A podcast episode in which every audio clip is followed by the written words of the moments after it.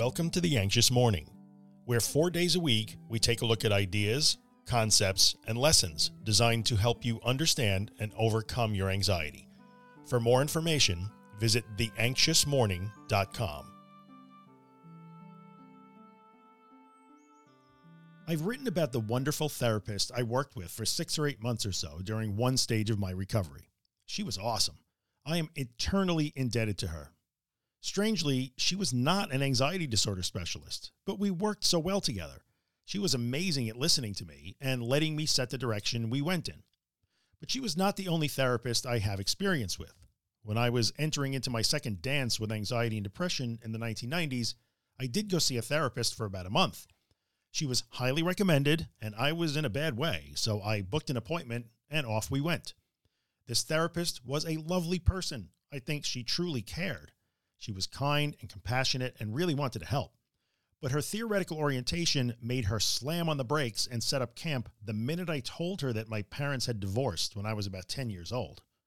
Now, was that a difficult thing for me? Of course it was. Were there all kinds of feelings? Well, you bet. Are there still feelings? You bet. I recognize them. They are here. They are changing over time as one might expect, but I'm quite sure that I will have feelings about that until my time on this planet comes to an end. I mean, why wouldn't I?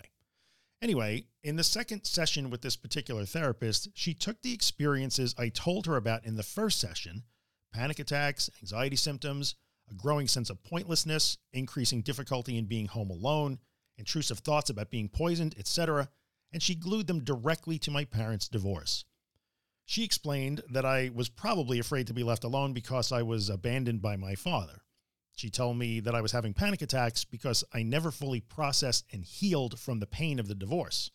She explained that my obsessive thoughts about my food being poisoned were really just a manifestation of deep unresolved pain that had to be expressed. Okay then. When I asked why I didn't have panic attacks for almost 10 years between my first go around and this one, she talked about subconscious processes and repression as a defense mechanism. When I told her that that did not resonate with me in any way and that it didn't seem right, she told me that my response was just a part of that same defense mechanism. Now, I did not know nearly as much as I know now about different therapy types, but I knew that this was probably not going to work out for me. I did two more sessions with her, and she wanted me to talk about how it felt when my parents split up and if I felt safe and cared for. Those are excellent questions and certainly worthy of asking. I do not deny that in any way. All the work must be done.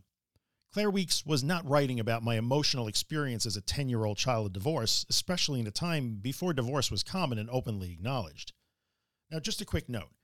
If you have lived through trauma and it is playing a role in how you view yourself, the world, and your recovery today, that will have to be addressed. I will never ever deny or minimize that. But in this case, I kept returning to the current experiences I was having, and she kept trying to tie them back to 1976. About halfway through the fourth session, I thanked her for trying to help me and for caring, and I told her that she could give my time slot to someone else that needed it. I have nothing bad to say about her. She was cordial and professional at all times, and she left me with reasonable advice about exploring my feelings and not keeping things bottled up. No argument there. Well said. The point of this little story is to give you some background on how finding a therapist that you connect with can be challenging. There was a mismatch between my problem and the theoretical orientation of the therapist.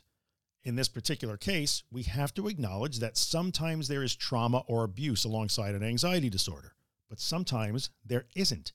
Even if a qualified and caring therapist is convinced that unhealed pain must be the source of all psychological disturbance. Had I not been loud and clear in what I needed and wanted, which was both my right and my obligation, that could have gone badly for me.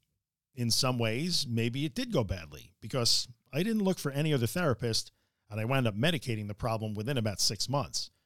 Would things have turned out differently if I had tried again with another therapist? Maybe. I guess I'll never know that. But even in this speculation, it's important for me to reiterate that this particular therapist did nothing wrong. We just didn't match up.